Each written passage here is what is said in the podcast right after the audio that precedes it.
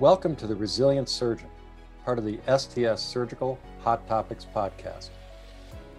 Our goal with the Resilient Surgeon series is to inspire our colleagues to be their best selves in and out of the operating room, using scientifically proven tools and recovery strategies of the world's top performers. I'm Dr. Michael Maddaus, and in each episode, I will talk to game changers who will share evidence based practices, real world strategies, and their own personal stories and experiences to help you build your resilience and to help you be your best self no matter what.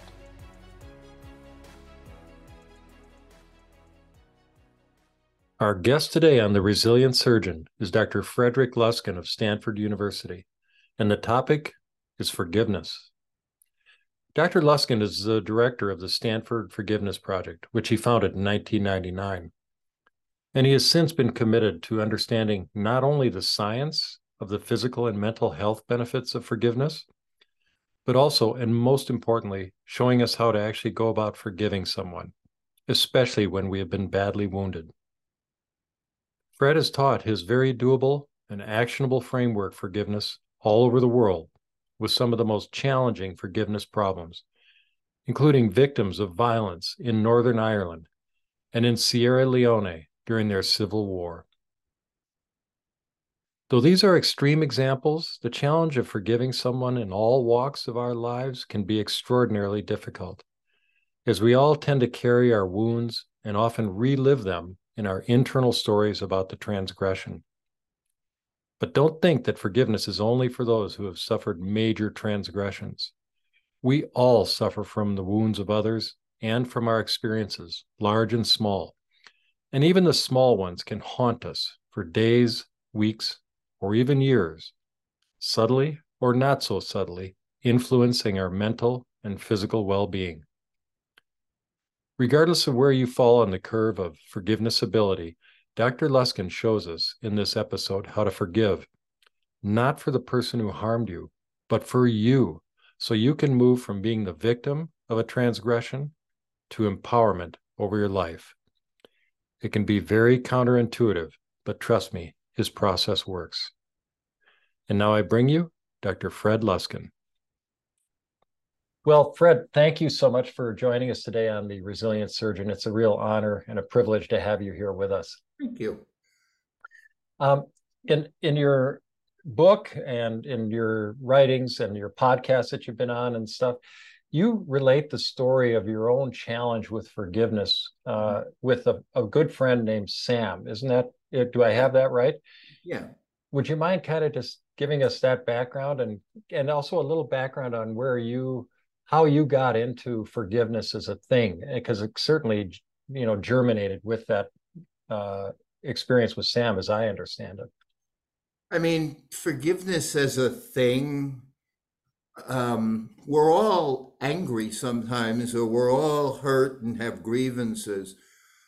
I discovered forgiveness as a thing because when my friend betrayed me, I didn't know how to handle it. Mm-hmm. So I had been hurt and had grudges before. I had just never had them um, harm my life the way this one did.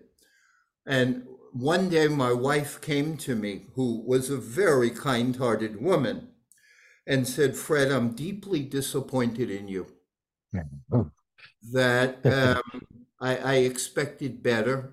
Mm-hmm. Um, when I married you, I thought you had more of something than you seem to but you're letting this get to you for too long and it's not okay like i'm not threatening you i'm not insulting you but you know take a look at yourself and and because of who she was and how rarely she was that critical um, it stopped me in my tracks and it yeah. forced me to examine my self-pity because the self pity was at the heart of all the grudges that I had thrown around about this. Mm-hmm. It was centered on poor me. This shouldn't happen to me. How dare they mistreat me? And then the world's not making it right. You know, I'm sitting there with a, a, a three year pity party. And, three years. Yeah. About three yeah. years. And, yeah. and it's a pity party And I realized that I was taking that out on her. Mm-hmm. Like it's affecting everybody in your orbit. Yeah. Yeah, you owe me because I had been mistreated and lied to. And once I realized that, um, it got harder to keep it going. You know, it didn't feel quite as pretty. Uh, it, it, it just didn't make as much sense. And I had an experience, honest, honest truth. In the right before this lifted, my wife sent me to buy something at a supermarket. And I went into the supermarket and they didn't have what she wanted. And I hadn't wanted to go, so I was cranky and I'm in the middle of this supermarket around Christmas time, and everybody's hustling and you know all this stuff. And I stop at the aisle where they don't have, and my self pity is like off the charts. But for a moment, I mean, it was a moment of grace. I stopped and I see that I'm in a supermarket and I have enough money to buy whatever I want. And I mm. have a wife at home with the child and it lifted. Yeah. And that moment of lifting was what I recognized forgiveness was. Like the heaviness that I had put over my experience dissipated. Mm-hmm. And for the time that it dissipated, I was free. Free, yes. Free. And the forgiveness project emerged out of what I learned to keep me free. Mm-hmm. So that that's about as good an answer as I can give. You. Yeah, no, that's a beautiful story. You know, I uh, and then there's another. I'm going to quote you in in just a second, but I had a a very similar experience, a sense of betrayal, and it was work related and deeply. I felt deeply injured, and mm. uh, you know, and this was haunting me for a couple of years. Uh, yeah. And I had lunch with a close colleague at work after I uh, quit work, and uh, she she said, and this was a, a, turning point for me. She said, you know, the best revenge is to succeed. Yeah. and I and I that hit me like a ton of bricks because mm-hmm. it it tossed me out of the sewer of self pity, as you say, exactly, into a different frame of thinking. Exactly. Yeah. And I love your quote that we have two. A life well lived is the best revenge over the past, and that's one and that you. That, that's not my quote. That's oh, okay. He misquoted that quote. like that quote's been around for a while, and when I stumbled upon that, I had the same epiphany as you did. That that's spot on. Yeah, and but then I I love the way you've taken that, and re, because the word revenge kind of is a little uh, vindicative. It's, it's vindictive, you know. On the other hand, you say forgiveness is becoming a hero mm-hmm. instead of a victim. And I think that's just the most perfect frame for this. You want to just talk about what you mean by that and what forgiveness is in that sense. Well, I mean, when you when people look at like the tendencies of human beings, we're hardwired for the capacity for revenge, forgiveness, for anger, for charity. Like we have a whole range of innate possibilities within us. So there's nothing wrong per se about all of the aspects of our human experience. So there are times when revenge is absolutely appropriate. I mean, revenge, payback. Mm-hmm. However, um, the problem is the the negative emotions or the quick um, like return an eye for an eye emotions those are more easily accessed than the more reflective kinder gentler emotions. So if we're not careful we'll pull on revenge and bitterness before we'll pull on forgiveness and tolerance. So one is they have to be practiced. Like your moment in the grocery store. I mean, that those are the moments you're talking about. Here. Yeah. Yeah. Yeah. And then I had to practice bringing it back. Right. Right. Because one moment wasn't enough. But but when you get those moments or you see that you're capable of handling things, Like you want to strike back at your partner because they say nasty things. That's a form of revenge. Yes. When you quiet down and think, but I love them and they've been nice to me for 19 years, that's that capacity is what human beings need to develop both individually and globally. Forgiveness is like that capacity and I no longer have to hold on to myself as being harmed by whatever it was because I've freed myself from that status. Mm-hmm, mm-hmm, mm-hmm. You know, and you, what's another paradigm that I think you've developed is this idea of a grievance. Mm-hmm. And yes. the grievance, and it's it's you've really parsed it out into the, the process of how we create this thing in our heads that we carry around with us like a ball and chain. Can it's you kind of go through with us the three steps to developing a grievance that you've outlined? Well, I mean, from you look at things and things happen to us. And, you know, people have known for thousands of years that those things happen and then we interpret them.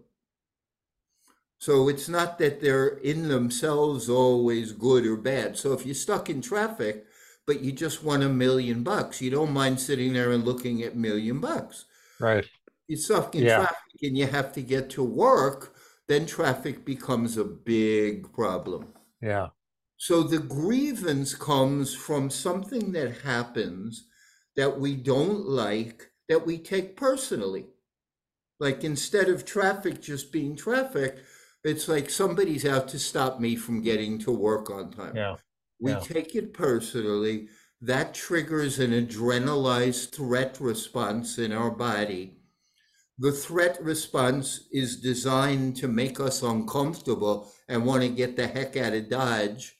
And so we then blame that arousal on whatever it was that we took personally rather than just saying, hey, my nervous system is aroused and then we build a story around how we're not responsible for the fact that we took it personally and we blame the arousal. So the story takes on a life of its own. My friend hurt me rather than living his own life. Me being upset for three years was his fault. Mm-hmm. That's the grievance story that we weave by those particular ways of interpreting experience. And it, it happens in some ways almost automatically, doesn't it? I mean, yeah. just instantaneously. Let's say habitually, not automatically. Yeah, habitually. Yeah, yeah, yeah, that's right. You know, the impersonal part. Now, I, I can imagine some people potentially rolling their eyes listening to that. Well, it, but it is personal, God damn it. I mean, so it's me, right? they did something to me, but how, yeah, and it's really important. This is crucial. Uh, how you talk about things not really being personal so often. Um, well, I mean, and how do you discern that? What you said is true, and having listened to like thousands of people, there are a small percentage where it is personal. Mm-hmm. Like where somebody like actually personal. Yeah. Yeah. Like I yeah. want to hurt you. Yeah or I want to pay you back, or I don't like you personally, so I'm going to do something. That's a small minority. Much larger is I'm unhappy in my marriage. Therefore, I'm going to have an affair. If it affects you, that's not my problem. Mm-hmm. Or I'm going to lie because I want to get ahead in business. The people that I hurt, not really meaningful to me. Yeah much more is that way than personal. The other piece, and again, for good or for bad, we've had to think about this stuff for decades. Um, each thing that happens has both a personal and an impersonal dimension. Mm-hmm. So you could say, I have two kids, you know, whatever, and that's wonderful. They're your kids. That's the personal part. The impersonal part is the town you live in. There's 25,000 kids. So having two is no big deal. You know, it's just mm-hmm. a normal human experience. Every experience has both a personal and an impersonal dimension. So if somebody cheats on my, if my partner cheats, the personal is, boy, that sucks. The impersonal is there could be 25,000 marriages in California having an affair right now. It's not that big a deal. Mm-hmm. Mm-hmm. The problem is when you over identify with the personal aspect and under identify with the impersonal, don't see it as a reasonably normal human occurrence, which human beings have learned to deal with or have had to understand over the entire time we've been on the planet. Yeah. So it's out of balance. Now, the, the impersonal has a problem too, which is if you listen to somebody else's story and you just say, hey, that's another story, then you're uncompassionate and um, unkind. Mm-hmm. So we all have to have some balance between the general human condition and our particular story within it. Yeah, and one of my one of the ways I like to frame this notion is, you know, any event or behavior or things that human beings do that we capture in a moment could be anger, it could be cutting you off on the street, it could be the affair. Those are but a sliver of the concatenation of forces Amazing. that have led up to that moment. I know Tiny that. sliver. I know that. You know what I mean, right? Well, Yeah. isn't that's almost one of the essential truths of Buddhism? Yes. Yes. Yeah. You know, Yep. that there are multiple codependent arising things all the time. All the time. And for us to make believe that one little moment that we've captured explains it is ridiculous. Yeah. It's not the moment of truth. It is No. not even close to the moment of Not truth. even close. Yeah. And if you can really grasp that, that is such a profound basis for compassion for others and understanding. It doesn't mean you have to, as you say, like or tolerate behaviors, you know, Not at all. but it's what's inside us that matters. No question. And it's it's one of the prime reasons both that we most of us need to become more mindful of our experience mm-hmm. but I think that the whole mindfulness stuff has taken off because it provides a little antidote in our technologically mindless world for us to get a tiny bit more ability to discern what's actually going on. Yeah. I'm not not I'm not my intent here is not to help pitch uh, meditation, but I for me personally, I can categorically state, you know, I use Sam Harris's Waking Up app and Yeah. I've used that for years now. And he's he's got an idea, but you know, just begin again, begin again, And again, and begin again. And it has profoundly altered no my question. ability to let go of things, you know, No question. and stop the story making in my head about what what I perceive to have gone on, you know. No. really incredible. And I, I'd say it's for me the biggest benefit of meditation that I have found, just the ability to let go of it. And I wasn't even that prone to it before, but I realized once I started just how the stories get rolling, you know, I, I mean, and, I re- know that. and they can profoundly influence us. So one of the questions you had asked me was like how I got into this. yeah. hmm Um, I started meditating in college. And, you know, you're never really good at it, but, you know, yeah, whatever that means. Yeah.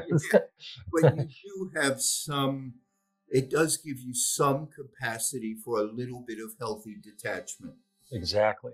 So I had none of that during the three years that my friend did this. But once I started to recover, um, I recognized that the meditation that I had been practicing was a real ally to my healing. hmm That I could bring some of those tools of, wait, Fred, it's just a story. And, you know, but I couldn't in the, in the grip of the mental illness that I had. But as I mm-hmm. started to move out of it, mm-hmm. I know I moved out of it pretty quickly because I had meditation schema of how to do it. Yeah, yeah, yeah. yeah. I, I can't recommend it enough for people. I've I've always pounded the pavement on that. No question. Yeah, yeah. So this gets at another interesting point, and you know, I've always generally had, I think, a reasonable tendency to let things go in a general sense, and of course, you have to as a as a surgeon. You know, you have to have that skill.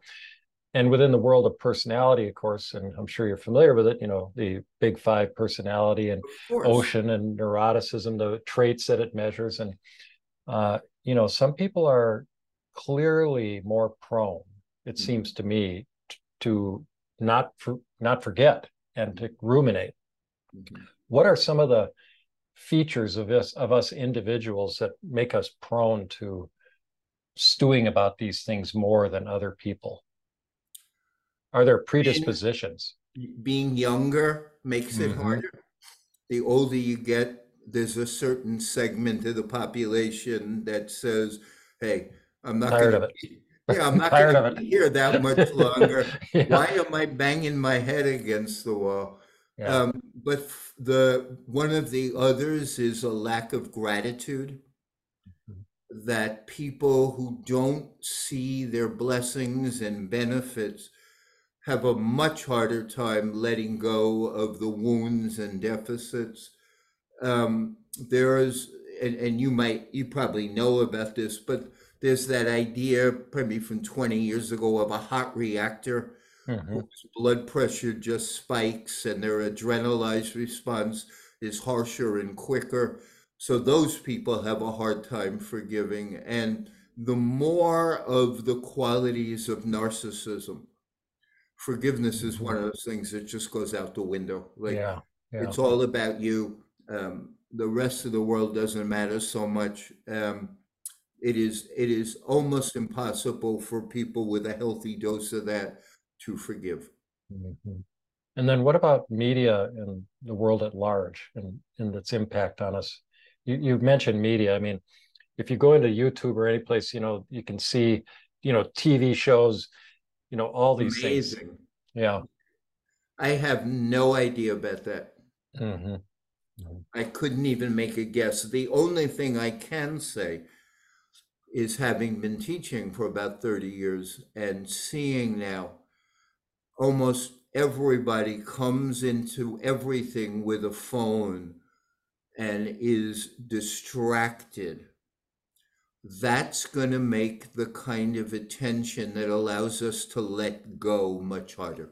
Yes. Yeah and and you know about the dopamine hijacking yep. from yep. the yep. you know the the constant stimulation so we we are negatively affecting our mental health i mean that that's just that's just clear um the, other than that i have no knowledge yeah. of how this yeah. might have impact yeah and of course we are profoundly affecting our mental health with these things profoundly yeah and it's it's really a big problem. But that's subject for another podcast.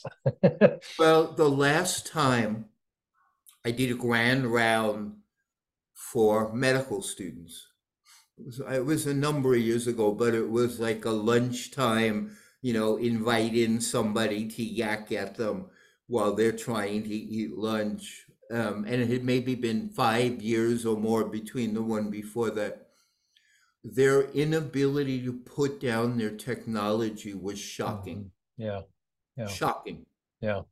And I thought, I don't want any of these people to be my doctor. Like, yeah. No, I know it. Like, it's a challenge. I, it was a, it was painful to watch. To watch. They, they were legitimately super busy. I'm not, and I know how hard they work, and I know how much they learn but that busy, you can't pay attention deeply to another human being. Yeah, to anything. To anything. anything, categorically. Well, how does one tell if you've created a good grievance upstairs in your head? What are the signals? The biggest signal, the easiest, is just tell somebody about it and watch your blood pressure. Isn't that the truth? I'm serious. Just No, I know. I, I'm relating because I remember Yeah. telling people about various things. It's like, yeah, can you, your eyes you're right. Your eyes are Yeah. popping out of your head, and and you swear that you're calm, but you're going like this. Yeah. But uh, it's it's even more subtle than that. Like ask just you know we do this as how do you know if you're forgiven Mhm. when you can just talk about it. Yeah. when it it- doesn't doesn't cause an adrenalized reaction when it's just another story then you're forgiven you don't even have to like the guy you can Yeah, yeah, i yeah. was badly treated by x but it's just a story Just a story now just and a it's gone. Yeah. yeah And, you know, really importantly here, and I can again think, I can imagine some people thinking, you make the point about what forgiveness is not. yes All right. And I think this is really an important series of things to highlight so that people don't think this is just like everything's okay, kumbaya. that's exactly right and one of the things we found was a significant percentage of our teaching was simply telling people what it is and isn't Mhm. that their misconceptions were so enormous. So it's not reconciliation. You don't have to rejoin a relationship. We would say, Your husband cheats on you.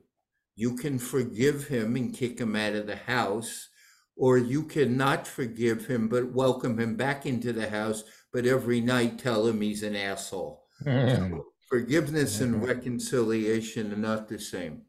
You can forgive somebody and still take them to court to pay child support because you absolutely know they deserve, they need to pay their children. So it's not the same as justice. Mhm. You don't, you don't condone bad behavior. You don't make excuses for it. You forgive it. You say, they misbehaved, they did wrong, I failed that's not the end of the story. It's just that in this moment in time, they failed or I failed. And now I'm releasing that hold on them, letting it go, so my life can continue on unimpeded. Mhm. That's the forgiveness piece. So you could become the hero of your story, as as I want to keep coming back to. Yeah. That's Yeah. exactly it. And forgiveness doesn't mean that like you don't suffer because you don't get to short circuit grief by forgiving. Right. You get to feel grief, which is your mm-hmm. ba- brain and nervous systems recalibration after disruption and devastation. Yeah. It has to take time. Takes time. Forgiveness resolves that process, it doesn't short circuit it. And so, forgiveness is this emotional, cognitive release of our imprisonment. So that that that that's a big part of where we start. Yeah. And I to to tell you my own personal experience relating to my previous injury. To this day, when I think if it comes up in my mind, I still feel the constriction Yes. and the tightness, Yeah, but I have a very different relationship now to it. I don't sit and think, God, that son of a bitch. What did they? I, I just think, oh, yeah, that was a tough time. That was a tough time. And then you let it Oh, go. And then I let it go, and it's over. It's, It's really remarkable. Yeah. I know.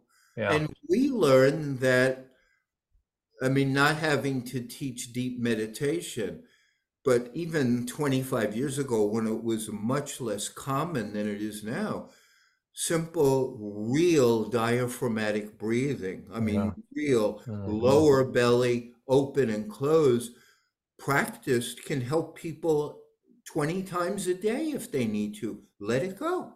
Let it go.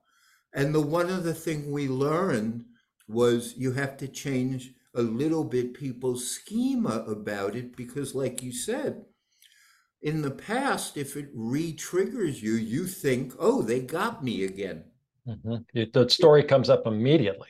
immediately. But it- Immediately. we taught people that if you make a decision that you want to let it go and you expect some relapse, that when that relapse comes, you just practice and let it go. Yeah. I suppose in a way it can almost be like thought of as like kind of an addiction. The the the the the craving, you know, can surface out of the blue, but you know, if you're if you're mindful about it, you don't you realize you don't have to respond to it. It's just there and it's just something that comes and goes. My friend yesterday told me that he the people he's working with are pretty convinced that at times anger serves as a dopamine initiator.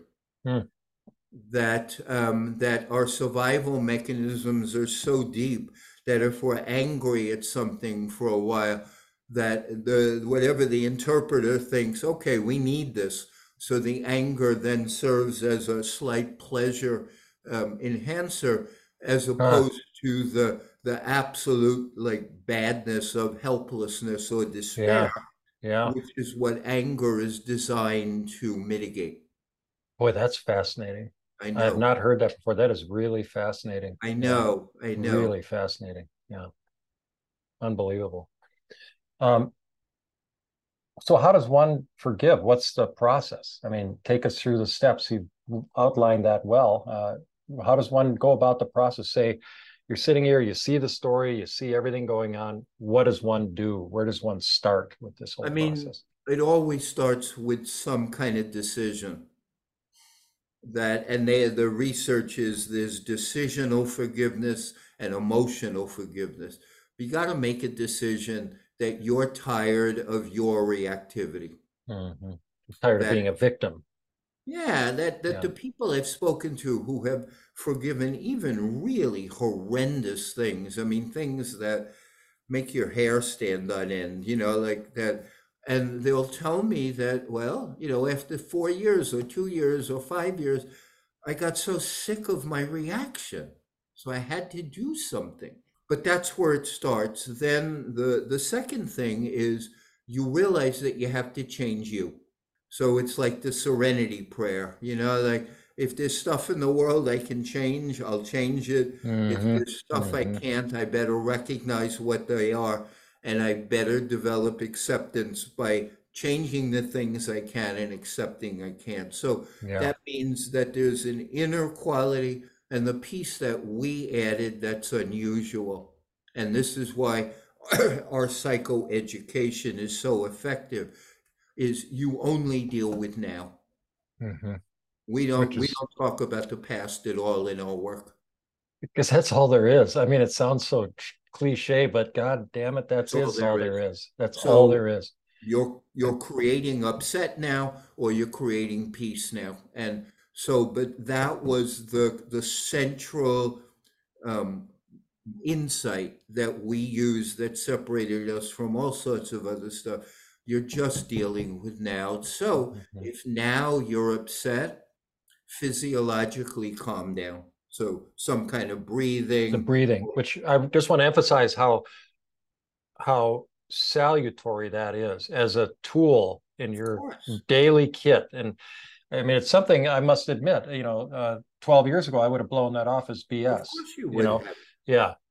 The but other one, the other really important thing is, and we've added this more, is remember that you're loved.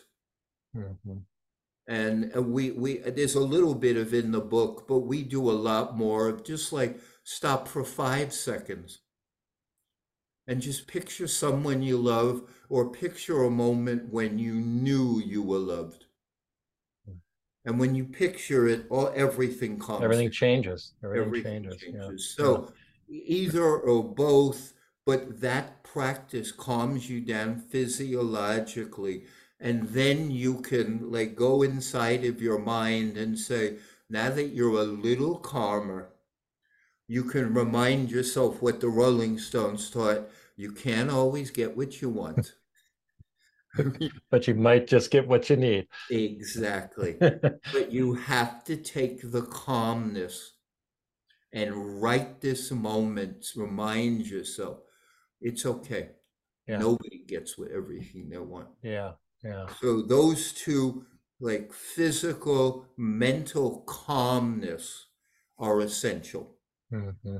Then once once that's been a, a practice, then you then you're taught to look for all the not all, but a good part of the good you missed in your life because your negativity bias has you or me focused on what's missing and wrong, not what's there. So we do lots of simple practices on, you know, did you have breakfast this morning? Well, did you appreciate that? Mm-hmm. Or did you just think about last night your partner wasn't nice to you? Mm-hmm. Um, those kind of things. Did you remember who at work was kind to you? Well, or did you just remember the idiot who spoke to you? So that's that's that's the practice that starts to cement changes, and then the the the question is asked. Um, so the the only real revenge, the only way you get back at whatever it is that hurt you, is to have the best damn life you can have. Yeah. Other yeah. than that, they've harmed you. Yeah.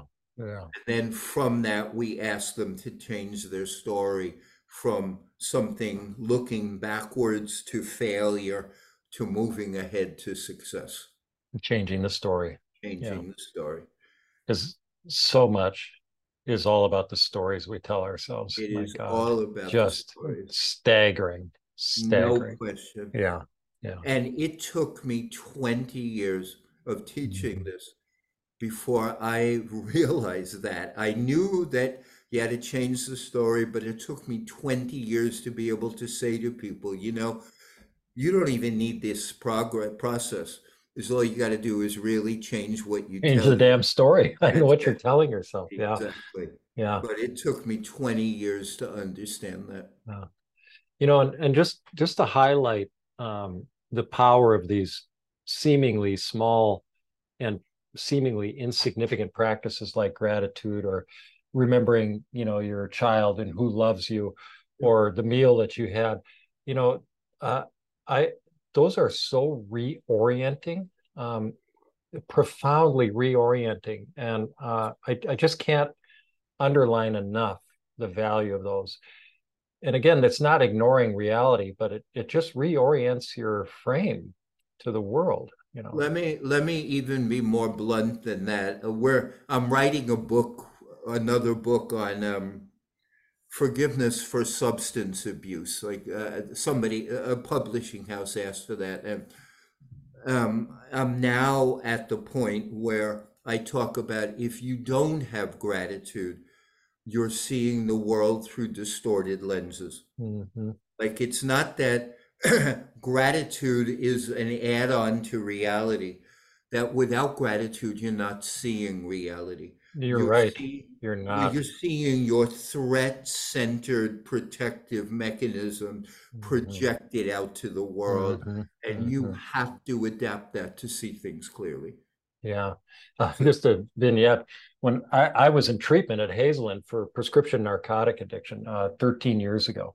Wow. And and I would my my counselor Bruce, and I, I he just drove me crazy. Now, when I went in, I was not happy. All right, just to put it mildly. And you know, I was a full professor, endowed chair, surgeon, and all that stuff.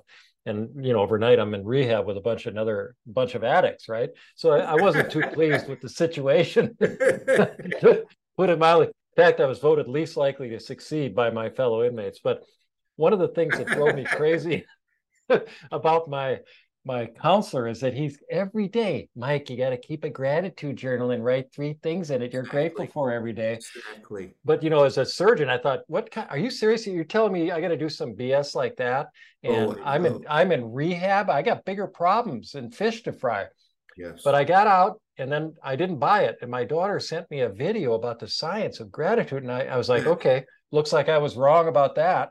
Exactly. And I started practicing it just simply writing three things in the morning that I and my God, right. my, it just lifts my spirits. It's just that. incredible what it does. You know, it really and is that, remarkable. That research by Robert Emmons mm-hmm. was released around the time that we were starting this forgiveness stuff.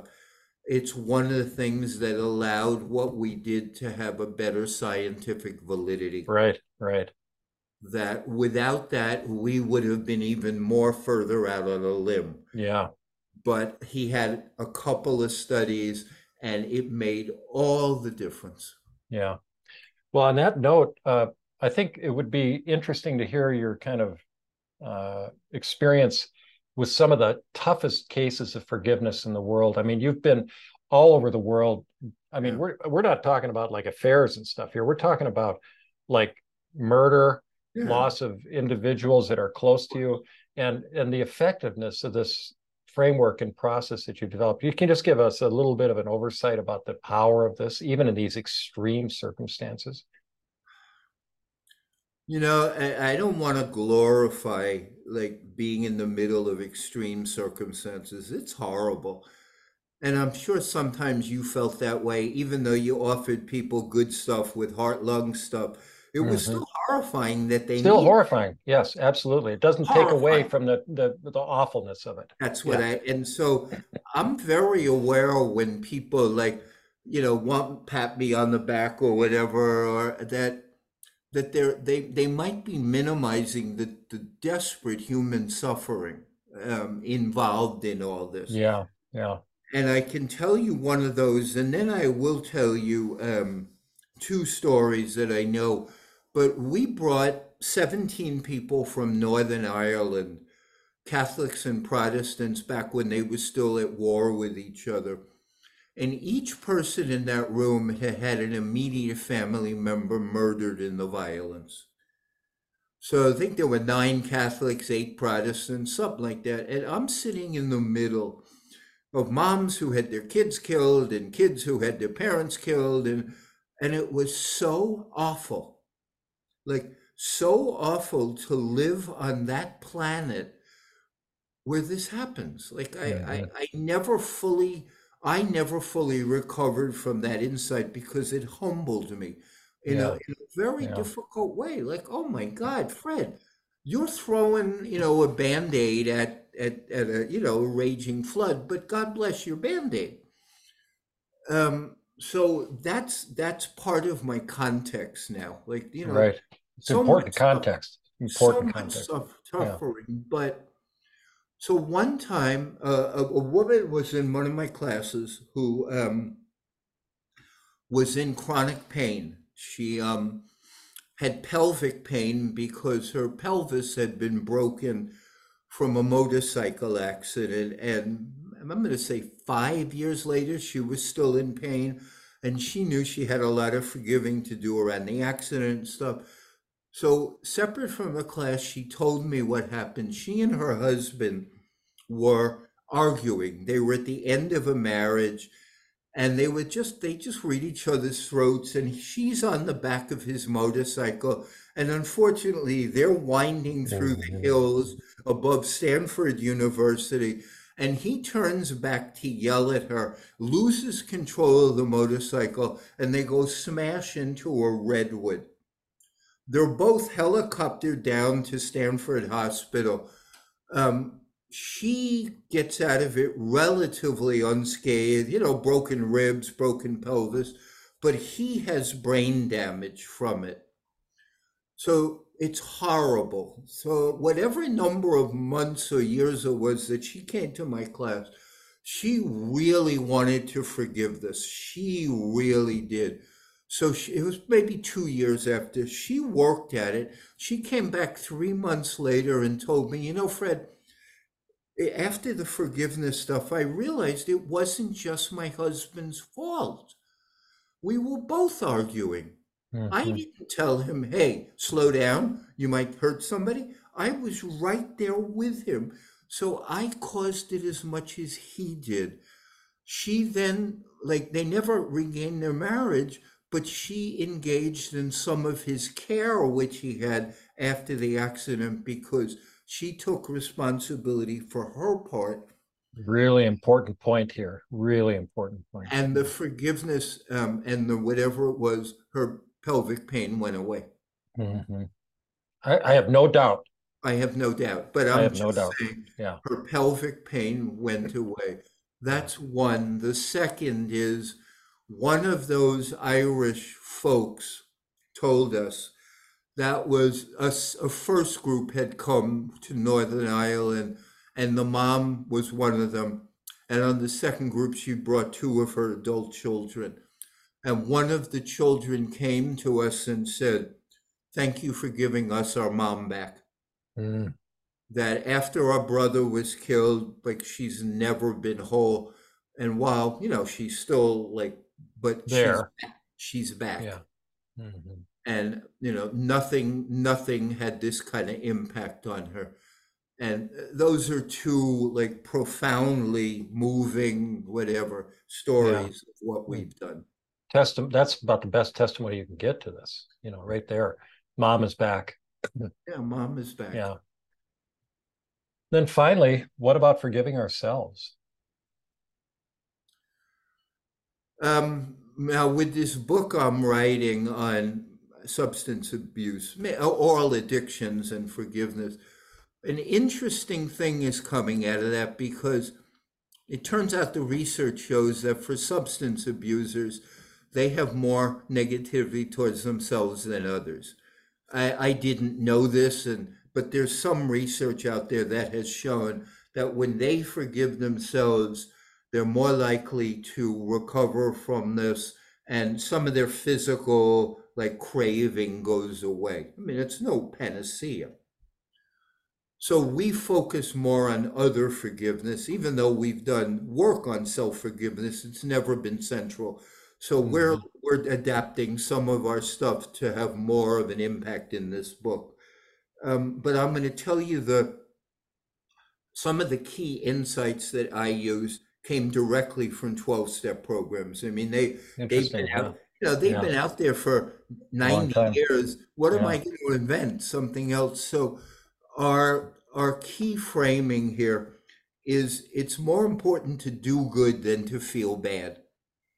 And so we're not that we don't care that much about whether you feel bad about yourself. For us, the heart of self-forgiveness is making amends and saying you're sorry. Mhm. So Mhm. we've built up processes along when you have said you're sorry to anybody on the planet that you have harmed, even if it's to yourself. Like if you drunk your way out of a marriage, well, you need to say you're sorry to the partner, but you need to say you're sorry to you. You need to make amends both to the partner and yourself. You need to try to make it whole and you need to change. yeah. Yeah. Those are the heart of self forgiveness. When you've done those things in any way, you have complete freedom to, you no longer have any debt to society. You no longer have any like reason to hold on to any guilt. But if you haven't done those things, then some degree of self criticism is probably warranted. hmm Gosh, I mean, this parallels my experience exactly. I, I never formally said I was sorry to myself. And I do know that an authentic apology to someone else, where it's really coming from my heart, is incredibly powerful. I, I, it's amazing, you know, for everybody. And you asked what was one other predictor of forgiveness. A sincere apology is a Mhm. huge predictor. Huge one. Yeah. Well, that's a good note to to end this wonderful discussion on. I I just can't thank you enough for bringing bringing yourself and your wisdom and your experience uh, to our members. thank you for really having so me. much. Yeah. This has been The Resilient Surgeon, a podcast brought to you by the Society of Thoracic Surgeons. Thank you so much for listening. If you like this podcast, please rate it five stars and let your friends, trainees, and colleagues know about it. On social media, you can use the hashtag BeYourBestSelf. More information about the Society of Thoracic Surgeons is available online at sts.org.